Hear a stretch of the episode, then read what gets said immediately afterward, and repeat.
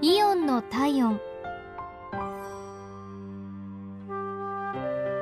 今日はイオン千葉ニュータウン店のお客様からのお便りです。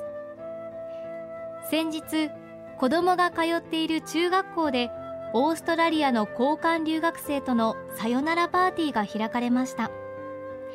私は保護者としてパーティーの準備をするメンバーだったんですが、食事としてお寿司を用意することになり、イオンのお寿司売り場の方に大変お世話になりました。